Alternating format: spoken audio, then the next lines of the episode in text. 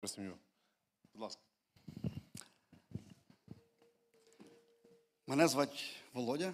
У мене є дружина, її звати Олічка. В нас є двоє діток. Е, Старша донька, Анічка її звати, і Веня, хлопець. Е, Вені 4 роки, Анічки 15. Е, А нам не скажу, оскільки. Чи має право говорити про шлюб? Я думаю, що якщо стати перед дзеркалом, то маю. Ось, і якщо, ну, я бачите, дружину з собою не взяв сьогодні, то легше говорити. Ну, на- по стану здоров'я, на жаль, зараз не дуже може бути в зібранні. От, але я в першу чергу сподіваюся, що Бог буде працювати над моїм серцем і над кожним із вас. Е, Сьогодні е, хотів. Разом з вами кілька текстів відкрити. Ми зараз в церкві взагалі читаємо Євангеліє від Матвія. Це така наша книга на цілий рік. Е, Ми вже добралися до 21 розділу. І- частинку дещо я візьму як основу із того тексту, і ще дещо ми трошки прочитаємо. Але взагалі для початку в мене є до вас запитання. Ну, хто був на першому зібранні, вже ви знаєте всі правильні відповіді. Хто на другому зібранні, ви теж знаєте відповіді, але е, зараз питаємо. Е, Як, е, як ви можете розпізнати добру людину? По яких критеріях от ви вважаєте людину доброю? По вчинках? Хорошо. Допомагали іншим. А? Ну. А? Очі. Очі. Хорошо. Е, уявіть собі людину у вашій церкві, е, яка так, всі теми, ці, що ми проходимо, ці тижні, з повагою ставиться до батьків, яка е, завжди робить компліменти для вас. Людина, яка е, ніколи, ви знаєте, в житті не взяла чужого. Е, людина, яка виконує всі, все, от, якщо ви візьмете 10 заповідей, і ось і не, кажуть, нема до чого прикопатися, просто ідеальна людина. Все, все супер. Більше того, як тільки оголошується в якійсь сім'ї є проблема фінансова, вже всі знають, може в тишині, тихенько ця людина вже раз і прийшла там суми, скільки треба, операція, скільки. І як, як до такої людини в церкві ставляться зазвичай? Ще, якби можна було десь добре. А, добрі люди. Тепер давайте ми про нас поговоримо. Ви вважаєте себе більше доброю людиною чи злою? А? Скромною. Як мінімум, доброю чи злою. А, я хотів сьогодні, от як такий вступний текст, е, ми сьогодні прочитаємо, е, як на це питання, яке я задав одного разу, відповів Ісус. 19 розділ Євангелія від Матвія. Е, Ми трішечки, я трошечки хочу розширити цей контекст, і ми зараз підберемося плавно і до сім'ї. Ось, тому що дехто, мабуть, боїться кивнути головою, що я добра людина, бо збоку знає дружина цю доброту, коли в тапочки чоловік взувається. Е, отож, в Ізраїлі, в Ізраїлі були різні люди. Одні називалися просто працівники, люди, хтось були, їх називали грішники. А були люди, яких називали фарисеї, книжники. Це була еліта. І, як правило, е, якщо потрібно було розібратися, що таке добро, що таке зло, як правильно поступати, куди всі йшли? До тих, хто знає, до фарисеїв. Більше того, е, ніхто з людей на той час не міг би навіть зазіхнути, що він може бути добрішим за фарисея. Його пожертви. Він своє, знаєте, каже, з барського плеча міг там дати в тій вдові. Це ніхто не знав, скільки вони там обирали людей тихенько, але зато вони дуже показово показували себе надзвичайно добрими людьми. були також люди, які були начальниками в містах, там, мер міста чи ну, або якоїсь сільської там, місцевості. Ці люди теж були високої репутації. Вони теж були як найкращі члени церкви. Все могли і все робили правильно. І ось е, одного разу такий чоловік, молодий начальник, який був е, дуже хорошою, доброю людиною з доброю репутацією, приходить до Ісуса. Пам'ятаєте історію про багато юнака? Вже ми трошечки привідкриваємо. 19 розділ, 16-17 вірш. І підійшов ось один до нього і сказав: Учителю добрий. Що має зробити я доброго, щоб мати вічне життя? Він же йому відказав: Чого звеш мене добрим? Ніхто не є добрий, крім Бога самого, коли ж хочеш війти до життя, виконай заповіді. Виконай заповіді. Приходить чоловік і говорить до Ісуса: Учителю добрий, що мені робити, щоб наслідувати вічне життя? Коли ви далі знаєте розмову Ісуса з цим чоловіком, цей чоловік перелі- перелічив е, цілий ряд своїх достоїнств. Але він відчуває, що Ісус якийсь інший, ніж він і інші фарисеї, що Ісус знає якийсь ще один пунктик, ще один якийсь там критерій цієї доброти, який ще він буде виконувати, і вже він точно війде вічне життя. І він прийшов з цим питанням: Ісусе, я є добра людина, але ти є, бачу, трішки добріший за мене. Що мені робити, щоб війти в вічне життя? Ісус цікаво ставить цього чоловіка перед фактом, і, мабуть, люди про це знали, раз Ісус так вільно про це говорить. І Він задає питання цьому юнаку: чому називаєш мене добрим? Якщо доброго немає нікого, крім кого? Крім Бога. Насправді Ісус підводить цього чоловіка перед рішенням і е, задає йому запитання, ким ти мене вважаєш? Або ти будеш мене вважати за Бога і називай, будь ласка, тоді мене добрим. Або якщо я для тебе просто добріша за когось людина, то я не можу вважатися добрим, бо добрий тільки Бог. Іншими словами, друзі, в цьому тексті Ісус, Бог, який прийшов на землю, ставить дуже просте оприділення, що насправді добрим являється тільки хто? Тільки Бог. Це треба запам'ятати нам. Ми будемо зараз рухатися далі. Це треба запам'ятати. Ісус дає оприділення. Добрий тільки Бог. Тепер давайте поговоримо про нас, про людей. Ми ж теж там добріші, якось і так далі.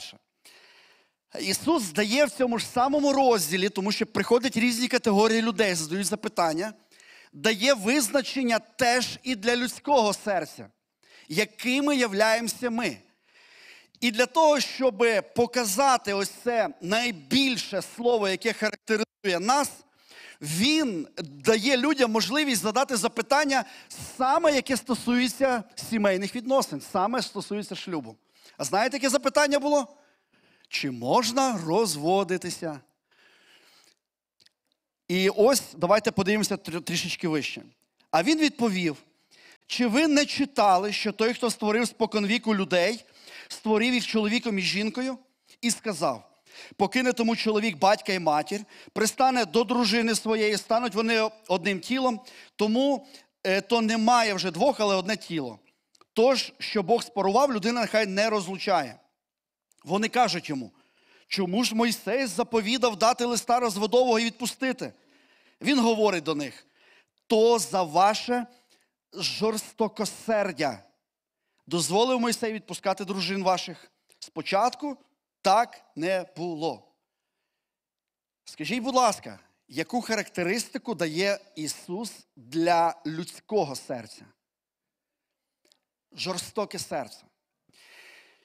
Ісус оприділяє, чому люди розводяться, чому розходяться, чому?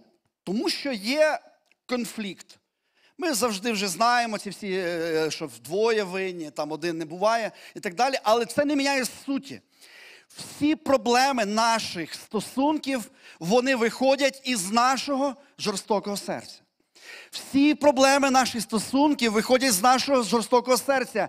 І для того, щоб люди не повбивали один одного в Ізраїлі, Мойсей каже, краще відпусти її, але просто щоб вона залишилася жива.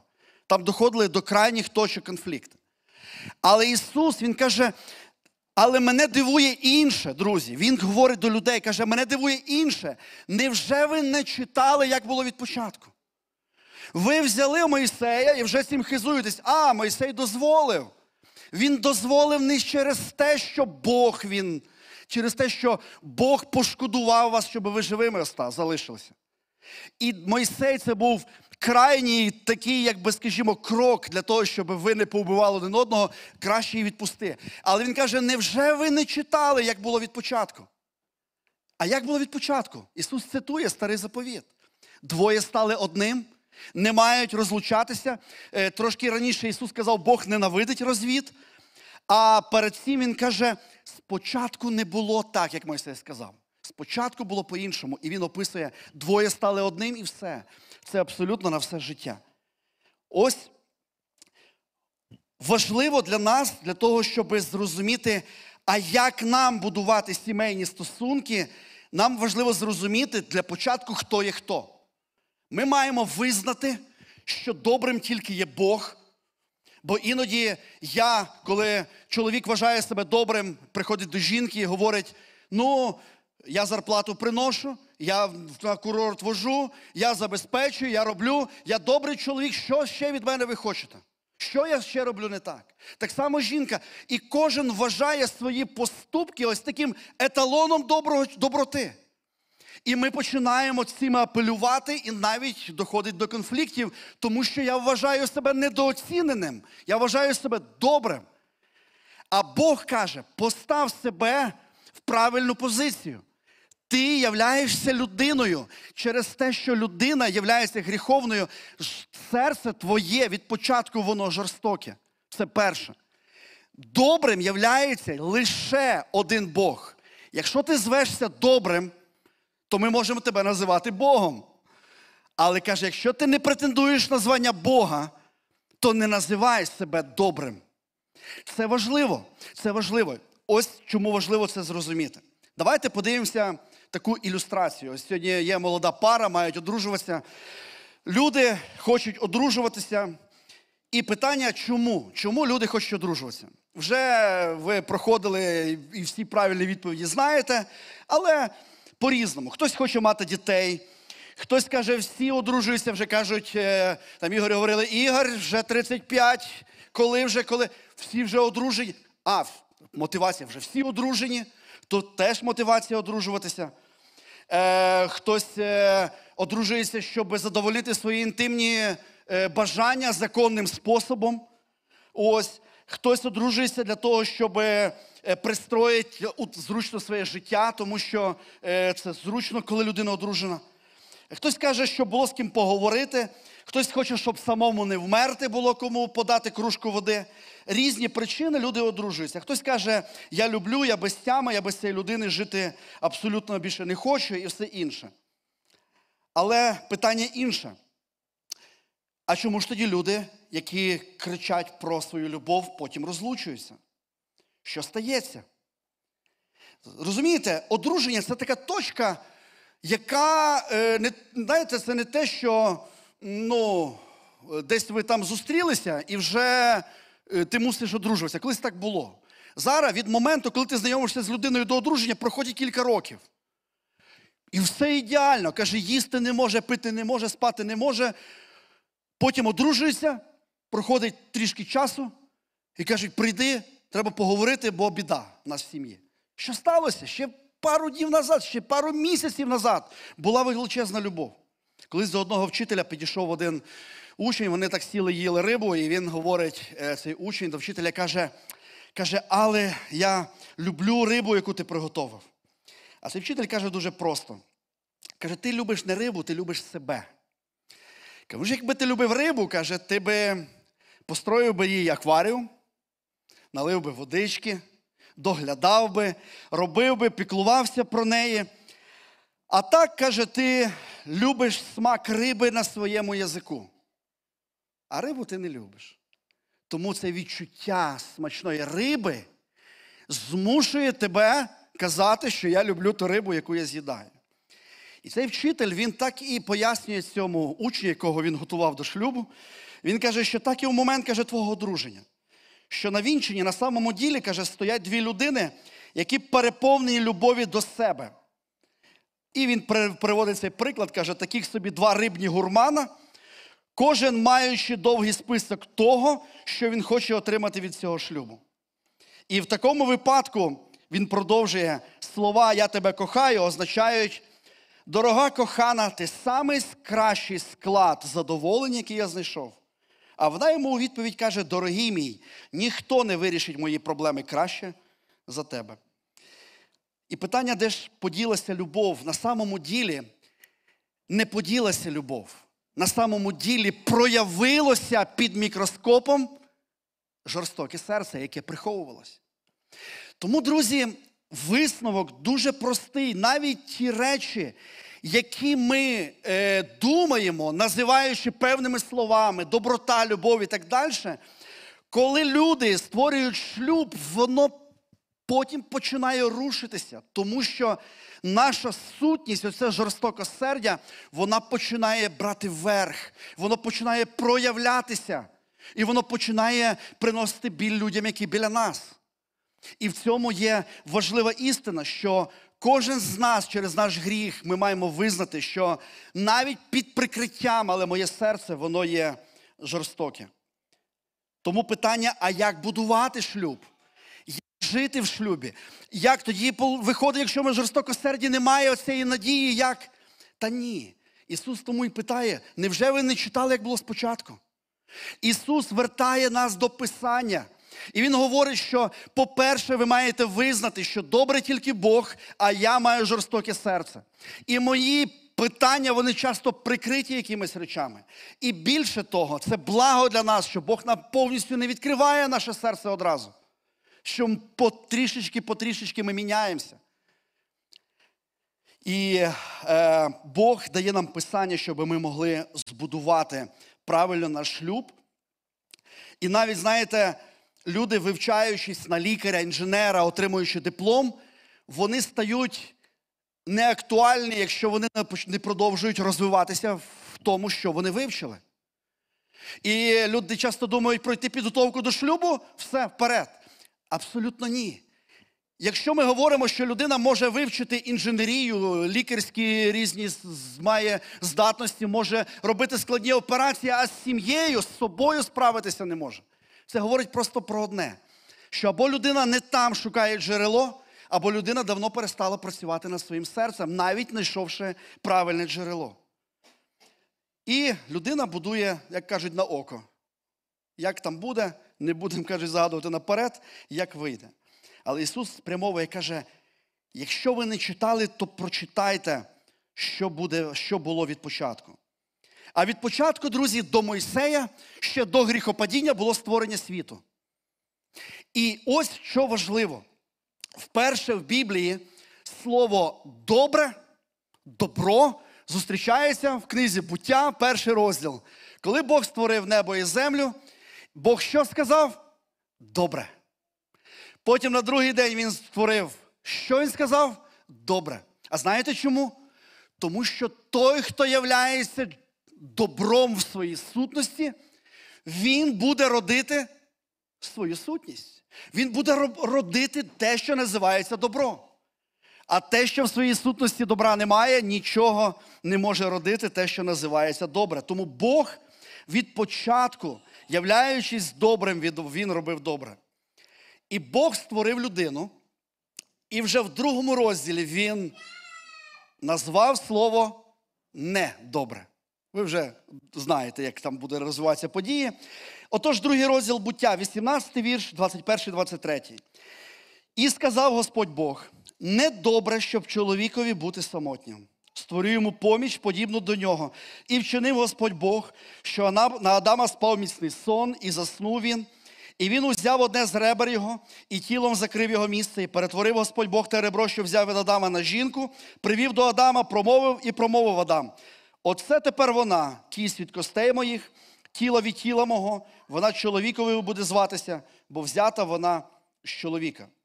Отож, в цьому тексті, по-перше, від початку, коли Бог створив все добре, і створив чоловіка, він сказав недобре. Для того, щоб розібратися із питанням, чому ж Бог, роблячи все добре, назвав недобре, потрібно зрозуміти, для чого взагалі Бог створив людину. Для чого Бог створив людину взагалі? Для слави своєї. Для чого ще Бог створив людину? Для спілкування. Як я, коли думаю про творіння, і більше того, думаю, а чим ми будемо займатися в вічності. Е, справа в тому, що людина, навіть коли вона була створена Богом по образу Божому і Божій подобі, навіть коли ще не було гріха, якщо ми беремо за еталон, що досконалий лише один Бог, то людина, яка була створена в раю, вона була створена безгрішна, але це не була досконалість рівня Бога. Людина була створена Богом з потенціалом постійно розвиватися, постійно рости постійно пізнавати Бога. По чому я це бачу? Тому що навіть Бог, коли він створив світ, він не назвав жодну тварину. І людина, яка була поселена Богом доглядати сад, вона мала що робити з цим садом?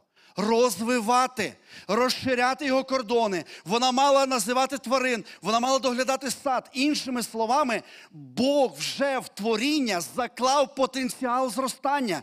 Там тільки був один момент: не було гріха, який руйнував дії людини. Саме тому Адам, коли був створений, друзі, по образу і подобі Божій, він був створений для того, щоб розвиватися в пізнанні свого Творця і розвивати то, те творіння, яке Бог створив. Розвиток. І Бог, який являється ось цим добрим, і Він вилив своє добро в творіння людини, Він сказав, що людина, яка була створена, вона не зможе проявляти свою доброту, Божу доброту, якщо не буде когось, кому вона може служити, і кому вона може найкраще, е, яка людина може найкраще допомогти розвинути їй ці якості. І коли Бог створив Адама, він побачив, він каже, і це був задум від початку, тому що Бог був тільки Бог і людина. Людина зрозуміла, нікого важливішого за Творця немає. Але потім Бог створює жінку, тому що каже, недобре, щоб чоловікові бути самотнім. І стоїть питання. Коли Бог сказав, що недобре чоловікові бути самотньому, що він мав на увазі? Ми зразу уявляємо, сидить чоловік з чашкою кави сам і скучає. Так скучно йому. І каже Бог, ну так скучно йому. Давай ще створимо жінку, щоб не так скучно було. Я вам скажу більше того. Дуже багато чоловіків, одружених з такими потирають аж слюні, які е, стікають, коли згадують своє холостяцьке життя. І він каже: колись ми, коли були холостяками, оце було життя. А потім я одружився, діти, і все. Одне те саме, одне те саме. Скучно було коли. Це не зовсім про це, друзі. Щоб чоловік, е, подивіться десь на перехресті, десь в якихось е, місцях йде холостяк, весь такий в ентузіазмі, йде чоловік з базару, одружений. Ну, таке скучне життя в нього було. Друзі, не про це. Справа в тому, що Бог, він, коли він створив людину, він поставив ціль, що людина має робити. По-перше, людина не може наповнити землю без жінки. Чоловік не зміг би це зробити. Це по-перше. А по-друге, коли Бог поклав оцей потенціал в людину зростати в пізнанні Бога і приносити Богові славу, Він каже, що тобі для цього, щоб це відбувалося, потрібна поміч. Так само для нас, чоловіки, дорогі чоловіки, ціль нашого перебування в шлюбі не в тому, щоб нам не було скучно, не в тому, щоб ми були не голодні, і не в тому, щоб в нас було все постірано і все було поглажено. Ціль нашого перебування в шлюбі це праця над нами. Це те, щоб ми уподібнювались до Бога. Бог використовує наших дружин. Ось це найбільше, най, найближче дзеркало, яке знає нас після Бога на другому місці, які є насправді. Бог створив дружину саме для того, щоб допомогти нам наближатися до Бога. І щоб наше життя з однієї сторони, вже після гріхопадіння, коли це відбулося, відкривати очі на наш гріх, а з іншої сторони, допомагати нам приближатися до цієї Божої доброти, знаючи, що ми не, є, не являємося такими. Тому дуже важливо, друзі, е, зрозуміти, що ціль шлюбу вона закладена Богом. І вона закладена в тому, щоб ми виконали Боже призначення, а не просто жили, як ми собі хочемо. Е, більше того, хочу сказати, що Бог, який створив людину за своїм образом і подобою, коли в життя людей прийшов гріх, і люди втратили цей образ і подобу Божу, тим більше ми з вами стали відкинуті набагато-багато назад в нашій доброті і досконалості. І нам потрібно працювати над, над своїм серцем. І для цього Бог дає людині помічницю. Давайте подивимося тепер з іншої сторони, коли Бог каже, не є добро для людини бути самою, що людина має мати біля себе когось, хто може допомогти зростати.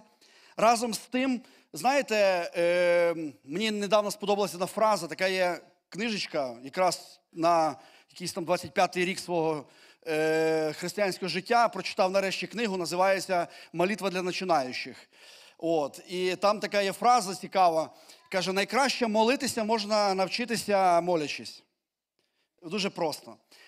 І то точно так само, друзі, Бог для чоловіка дає людину, де ти можеш, дорогий чоловік, розвивати ось цей Божий потенціал доброти, який він в тебе вклав. Ми часто скрізь роздаємо свою доброту, а жінка не отримує, бо ми вже все роздали.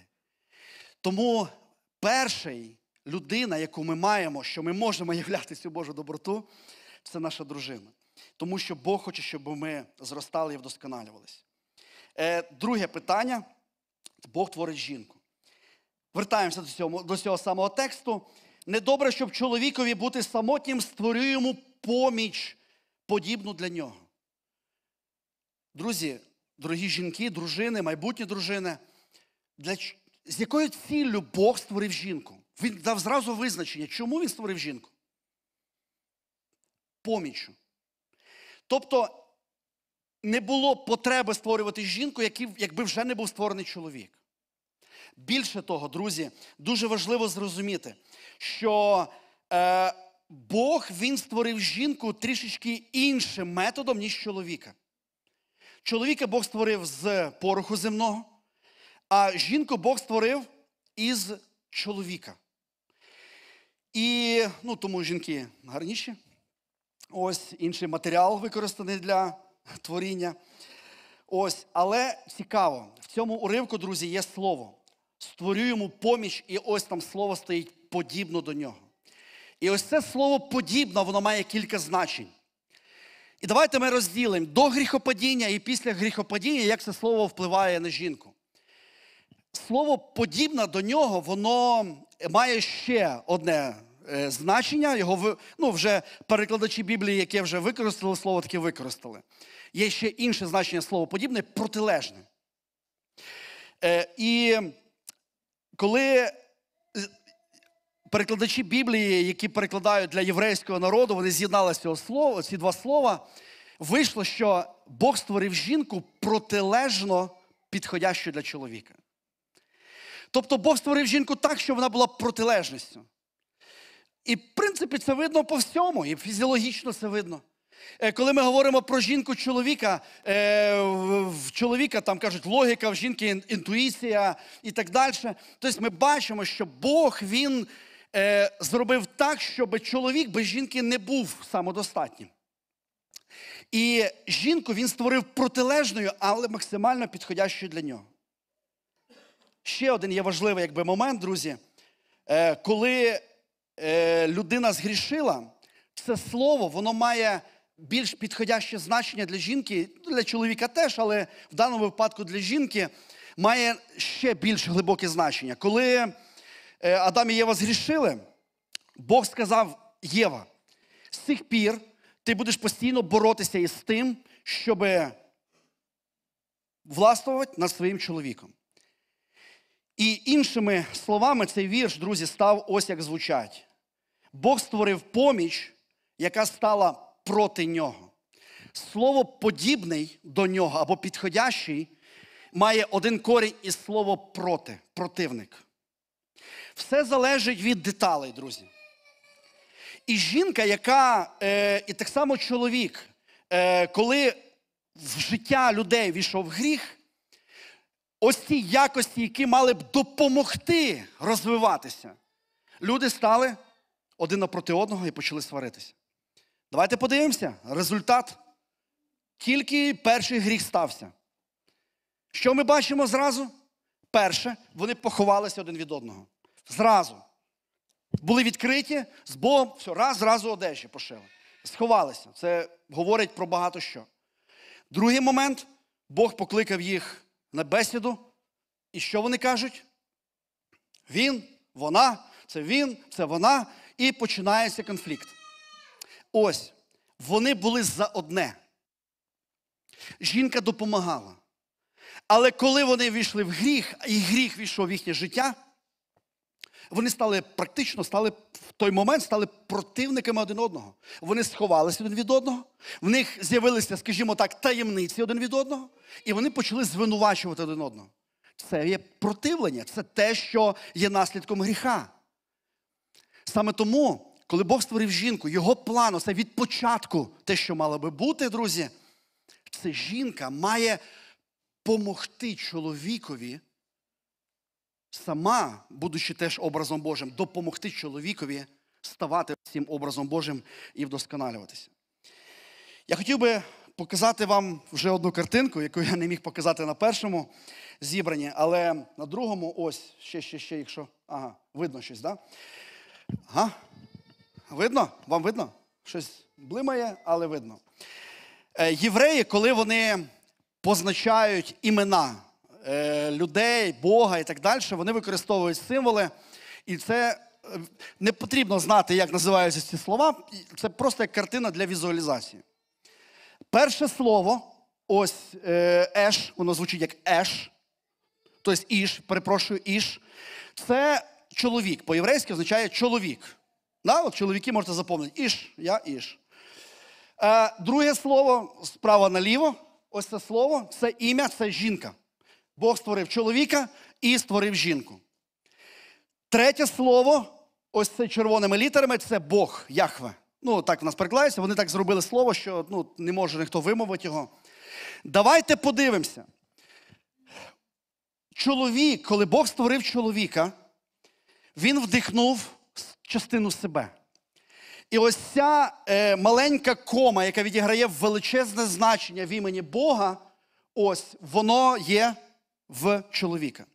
Ну, це значок Юд, він позначає. Тобто, інше це є як частина Божого, божества. І чоловік він являється чоловіком, подібним до Бога. Давайте подивимося, що відбувається ось тут. Ось ця частина подібності до Бога, яку мав чоловік, вона так само пішла від чоловіка і до жінки. Але Бог додав жінці ще щось із свого не тільки від чоловіка.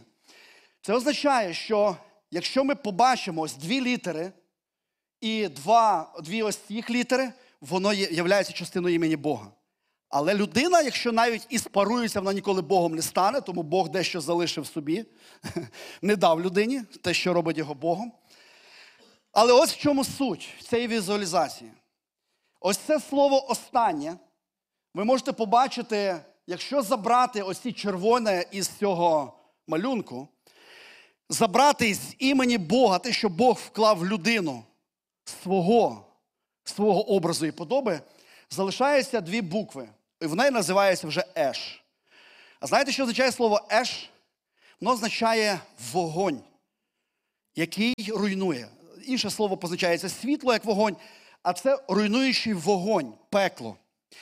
Іншими словами, друзі, навіть євреї, які підбирали слова для того, щоб візуалізувати і показати ось це Боже творіння, показують дуже яскраво те, що Коли Бог створив чоловіка і жінку і назвав, що ми з вами можемо мати ось цю те, що ми спочатку говорили, доброту, воно було абсолютно зв'язано із присутністю Бога в їхньому житті, в їхньому єстві, з присутністю Бога. Коли в життя людей прийшов гріх, що сталося з гріхом, друзі? Що гріх приніс в життя людини? Образ Божий, подоба Божа, що було? Було зруйновано. Звичайно, багато є людей, які живуть без Бога, вони е, добрі і так далі, тому що є ці відголоски Божого творіння і так далі в всіх людях. Але разом з тим, друзі, насправді Бог каже, що твоє життя без Бога це руйнація. І ось наше фізичне тіло, воно це показує, що ми з вами, народившись, ми тільки псуємося. Точно те саме без Бога відбувається в житті людей. Саме тому, друзі, ось е, що важливо зрозуміти, що Бог зробив нас, чоловіка і жінку, протилежними, протилежними для добра, для пізнання Бога, для того, щоб Божу славу розповсюджувати в світі, щоб допомогти один одному зростати і ставати досконалими як Бог. Але гріх є причиною того, що ми свою протилежність використовуємо для боротьби один з одним, для того, щоб щось доказати, для того, щоб розпалювати ось цей руйнівний вогонь. І більше того, друзі, коли ми живемо на цій землі, ми розуміємо, що е, навіть якщо ми проживемо більш-менш непогане життя і без Бога, так навчимося там на компроміси йти, то головна ціль нашого перебування на землі, друзі, це не зруйнуватися і вмерти, а це мати вічне життя. І наша задача, коли ми живемо в шлюбі, допомогти один одному рухатися і йти, щоб мати ось це вічне життя і там досконале вже безгріховне продовження пізнання Бога. І ось тому, друзі, Бог створив нас протилежними для добра. Гріх він зруйнував, забрав цей образ Божий, і між чоловіком і жінкою почалась війна. Давайте подивимося, ще, е, ще перше покоління людей, створених Богом, не померло, а вже світ був переповнений настільки великим злом. Та давайте ще ближче подивимося. Діти Адама і Єви, два сина, один вбиває іншого. Ось вам, будь ласка, цей вогонь, який зруйнував, вогонь, який руйнує, він вже був в першій сім'ї. Висновок дуже простий, друзі. Кожен з нас, ми жорстокі люди через те, що ми грішні. Один являється добрим тільки Бог. В Божому задумі, який був від початку, щоб ми в нашій різності допомогли один одному пізнавати Бога, творити добро і нести і розповсюджувати це добро через народження дітей і так далі по світу. Гріх він зруйнував ось цю Божу частку. І життя людей, подивіться, що сьогодні відбувається. Наше життя, воно перетворилося ось цей вогонь, який руйнує. Чого сьогодні в церквах говориться про розлучення, про руйнацію, про конфлікти? Тому що є ось це зло, яке руйнує. Тому питання, друзі, питання, а що ж тоді робити? Як вийти з цієї ситуації? І пам'ятайте, що добрий Бог. І він знав наперед, що людина вона згрішить. І він знав наперед, що людина зруйнує те, що Бог створив через свій непослух. І перш ніж вигнати Адаму і Єву з раю, він пообіцяв викупителя і Спасителя. Він каже, через сім'я жінки, не чоловіка, тільки жінки. Тому непорочне зачаття і чому прийшов Ісус без гріха, бо чоловік там не участвував, через, через якого передається з покоління покоління гріховна природа людини. І каже, прийде від жінки народиться той, хто зітре голову змію хто знову поверне людині ось цю Божу подобу. Знову поверне і людина, отримавши це зерно Божої доброти, вона зможе це розвивати на землі, але ще більше потім і у вічності. І тому, коли ми читаємо і святкували недавно Різдво Христове, пам'ятаєте, перший розділ Євангелія від Матвія, в 21 вірші написано: І родить вона сина, і дасиш йому імення Ісус, бо спасе він людей своїх від чого? Від гріхів їхніх. Тут важливо зупинитися і задати собі запитання: хорошо, ми є люди жорстокого серця. Бог є добрий. Приходить Спаситель. Від чого Він нас може спасти? Від чого вас спасає Ісус? Хтось каже, я слава тобі, Ісус, ти мене від пекла спас. Дякую, що я не буду в пеклі горіти. Але, друзі, пекло це лише наслідок. Ісус не прийшов помирати за наслідки. Він прийшов перемогти причину. А причина втрати Божої подоби це що? Гріх. Причина конфліктів гріх. Причина е, хвороб людини. Ну, я маю на увазі не конкретної хвороби, а в цілому, що людина стала хвороблива. Гріх. Причина, що людина стала смертна, що є гріх. І саме тому Ісус прийшов перемогти не пекло, а Він прийшов перемогти гріх. І кожна людина, яка приходить до Бога, прих- приходячи, каже, Господи, прости мене. Не просто Боже, збав мене від пекла, прости мене грішного. Бог робить велике чудо. Знаєте, що Він робить? Він прощає тобі гріх, який являється причиною того, що в тебе і в мене жорстоке серце. Гріх. І людина, коли прощена, знаєте, коли я покаявся, пам'ятаю, кажу, так легко, як ніби все скинулося. Що відбулося? Божа благодать, вона вернула нас в той стан на, на якусь хвилину, щоб показати нам ось те, який ти маєш бути. А потім ми вертаємося в реальність і починаємо боротися із тим, що Бог нам показав і відкрив. І ви знаєте, коли відбувається оце народження, ми називаємо це народження згори, народження від Бога. Ось ця частка Бога, коли вона відновлюється, оце зерно, яке тут зароджується знову, коли ми каємося в своїх гріхах, воно дає нам можливість розвивати ось цю тепер Божу доброту в нас. Якщо немає в серці Бога, то й немає доброти, бо немає доброго нікого, крім Бога. І щоб стати і почати розвивати цю Божу доброту в нас, нам потрібно, щоб це зерно ось тут засіло. Це народження, це, це називається народження від Бога або покаяння. І кожному необхідно це пройти, щоб спастися від гріхів. Це по-перше. По-друге, багато з нас, напевно, більшість тут є, скажуть, я вже покаявся 25 років назад, хтось 20, 15. Ой, слава Богу, вже в минулому році покаявся, вже в мене все добре. Друзі, а питання: перестали ми грішити? Вже не, не сваритесь вдома? Вже не обіжаєтесь ні на кого? Вже все добре. Ні, продовжуємо продовжуємо згрішати. Що це означає, друзі? Що ми потребуємо Спасителя від наших гріхів не раз в житті, коли ми прийшли до Бога.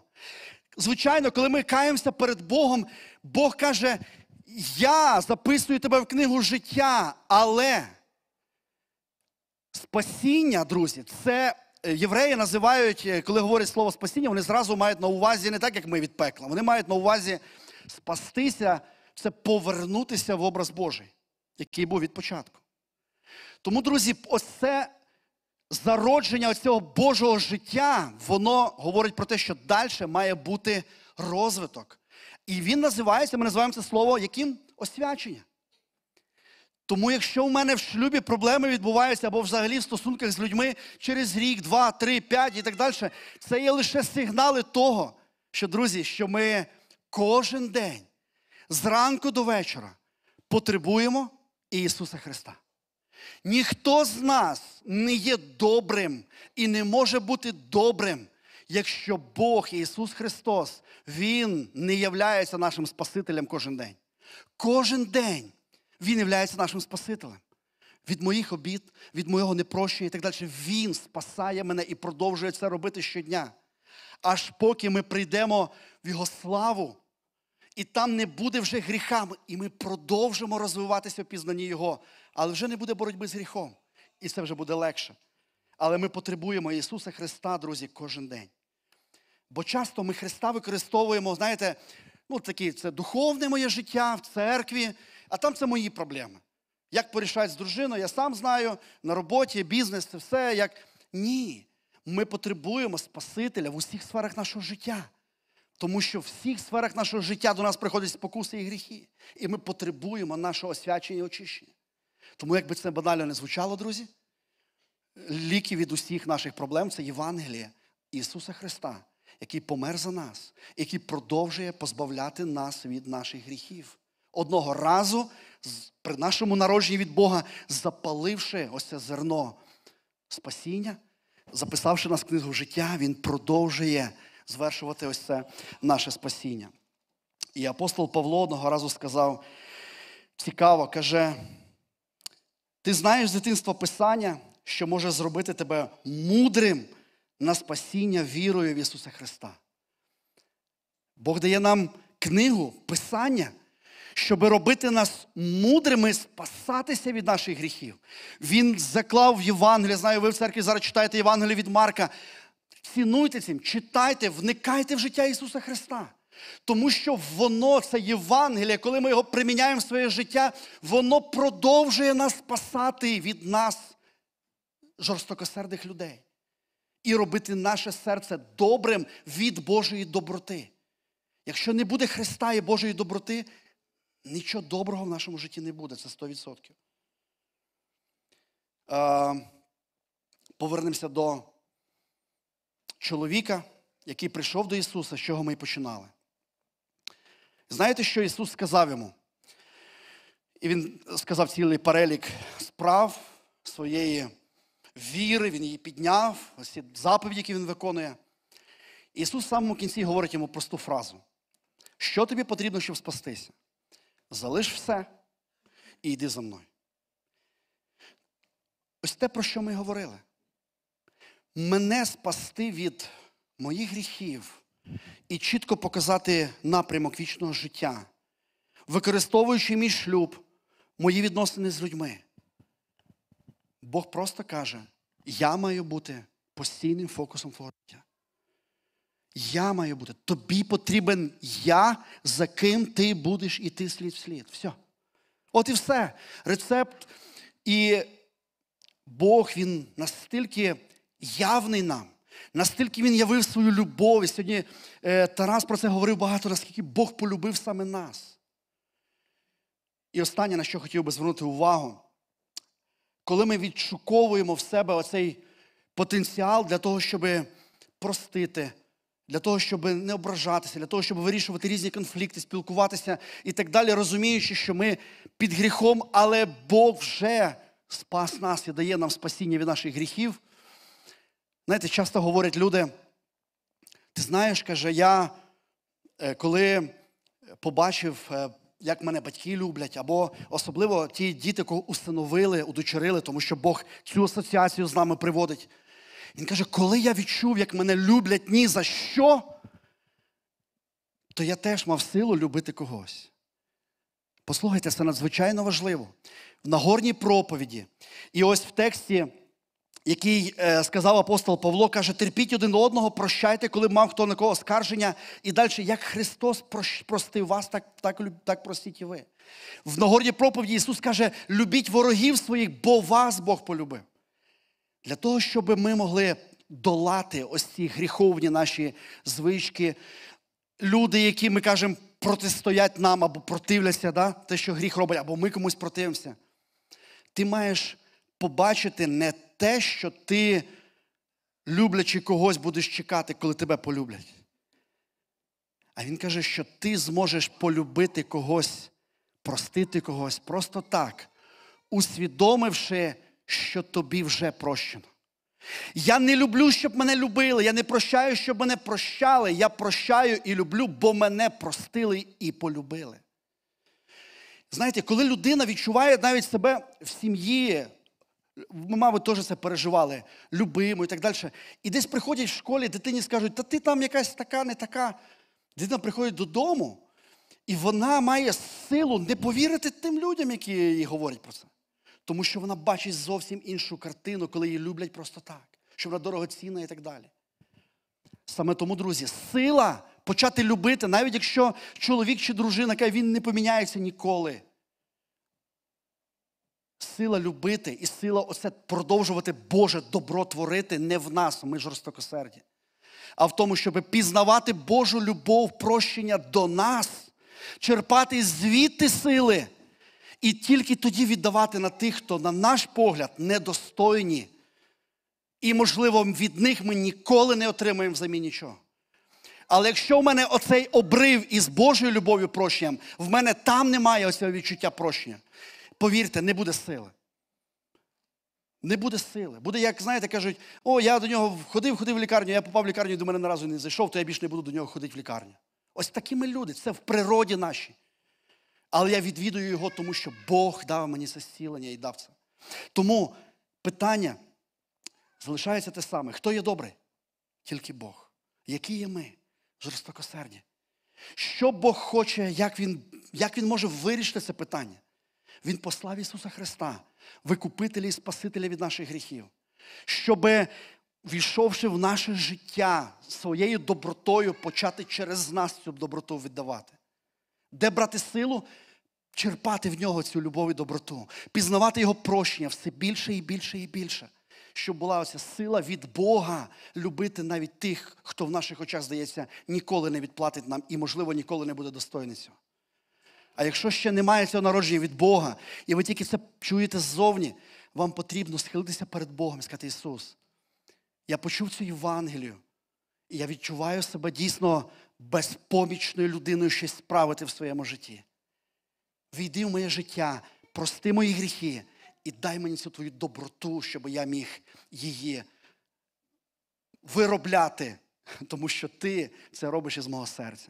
Хай Бог благословить, друзі, хай Бог надихне жити Євангелію кожен день, тому що там наше спасіння і зцілення для нашого серця і наших відносин. Амінь. Давайте помолимось. Господи, дякуємо Тобі за те, що ми маємо цей добрий час і можемо пізнавати Тебе. Дякуємо Тобі, що Ти показуєш картину, як було від початку. Дякую Тобі, що